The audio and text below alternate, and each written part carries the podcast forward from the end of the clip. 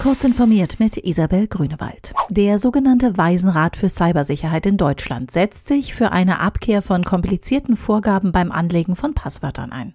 Es ist ein weit verbreiteter und verständlicher Irrglaube, dass strengere Richtlinien die Qualität der Passwörter steigern, heißt es in dem Jahresbericht der sechs renommierten Professorinnen und Professoren aus dem Bereich Cybersicherheit. Statt maximal komplizierten Konstruktionen aus Ziffern und Sonderzeichen seien längere Passphrasen sinnvoll. Besonders wichtig sei, Passwörter nicht nicht mehr mit einem Verfallsdatum zu versehen. Ein Wechsel sei nur dann zu empfehlen, wenn es Anzeichen gebe, dass das Passwort ausgespäht oder auf anderem Wege kompromittiert worden sei. Die ersten heißen Tage des Sommers könnten ein erster Härtetest für das Projekt Weiße Schiene sein. Mit ihm will die Deutsche Bahn die möglicherweise kühlende Wirkung eines weißen Farbanstrichs für Schienen testen. Die Auswirkungen des Klimawandels fordern uns heraus, neue Wege zu gehen, sagte Ronald Pufalla, DB Infrastrukturvorstand. Die weißen Schienen sind ein solcher neuer Weg.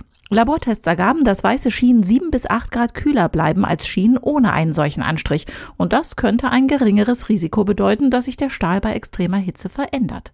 Bis zum Jahresende sollen die Testdaten ausgewertet sein. Während in der ganzen Welt mögliche Mittel gegen den Erreger SARS-CoV-2 entwickelt und getestet werden, forschen deutsche Wissenschaftler zusätzlich an einer neuen Transporttechnik zur leichteren Durchführung von Impfungen.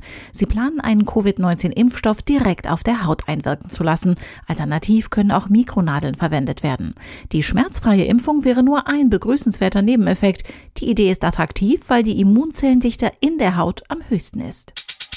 Der US-Eiscreme-Hersteller Ben Jerry's will aus Protest gegen Facebooks Umgang mit rassistischen, hetzerischen und manipulativen Inhalten vorerst keine Werbung mehr bei dem Online-Netzwerk schalten. Facebook müsse mehr tun, um die Nutzung seiner Plattform zur Spaltung Amerikas zu verhindern, forderte das Unternehmen. US-Bürgerrechtsorganisationen hatten Firmen in der vergangenen Woche zu dem Boykott aufgerufen. Mit The North Face und Patagonia schlossen sich bereits andere bekannte Marken an. Diese und weitere aktuelle Nachrichten finden Sie ausführlich auf heise.de. Ihr wolltet schon immer mal wissen, wie man lötet, näht oder einen Hydraulikroboter baut? Ihr interessiert euch für Do-it-yourself, für das Basteln mit Technik oder für Handlettering? Dann haben wir die Lösung. Macht mit beim Maker Online Camp und lernt vom 27. Juli bis 2. August spannende Projekte kennen. Schritt für Schritt erklären euch coole Maker, wie es geht. Jetzt anmelden unter maker-fair.de slash workshops.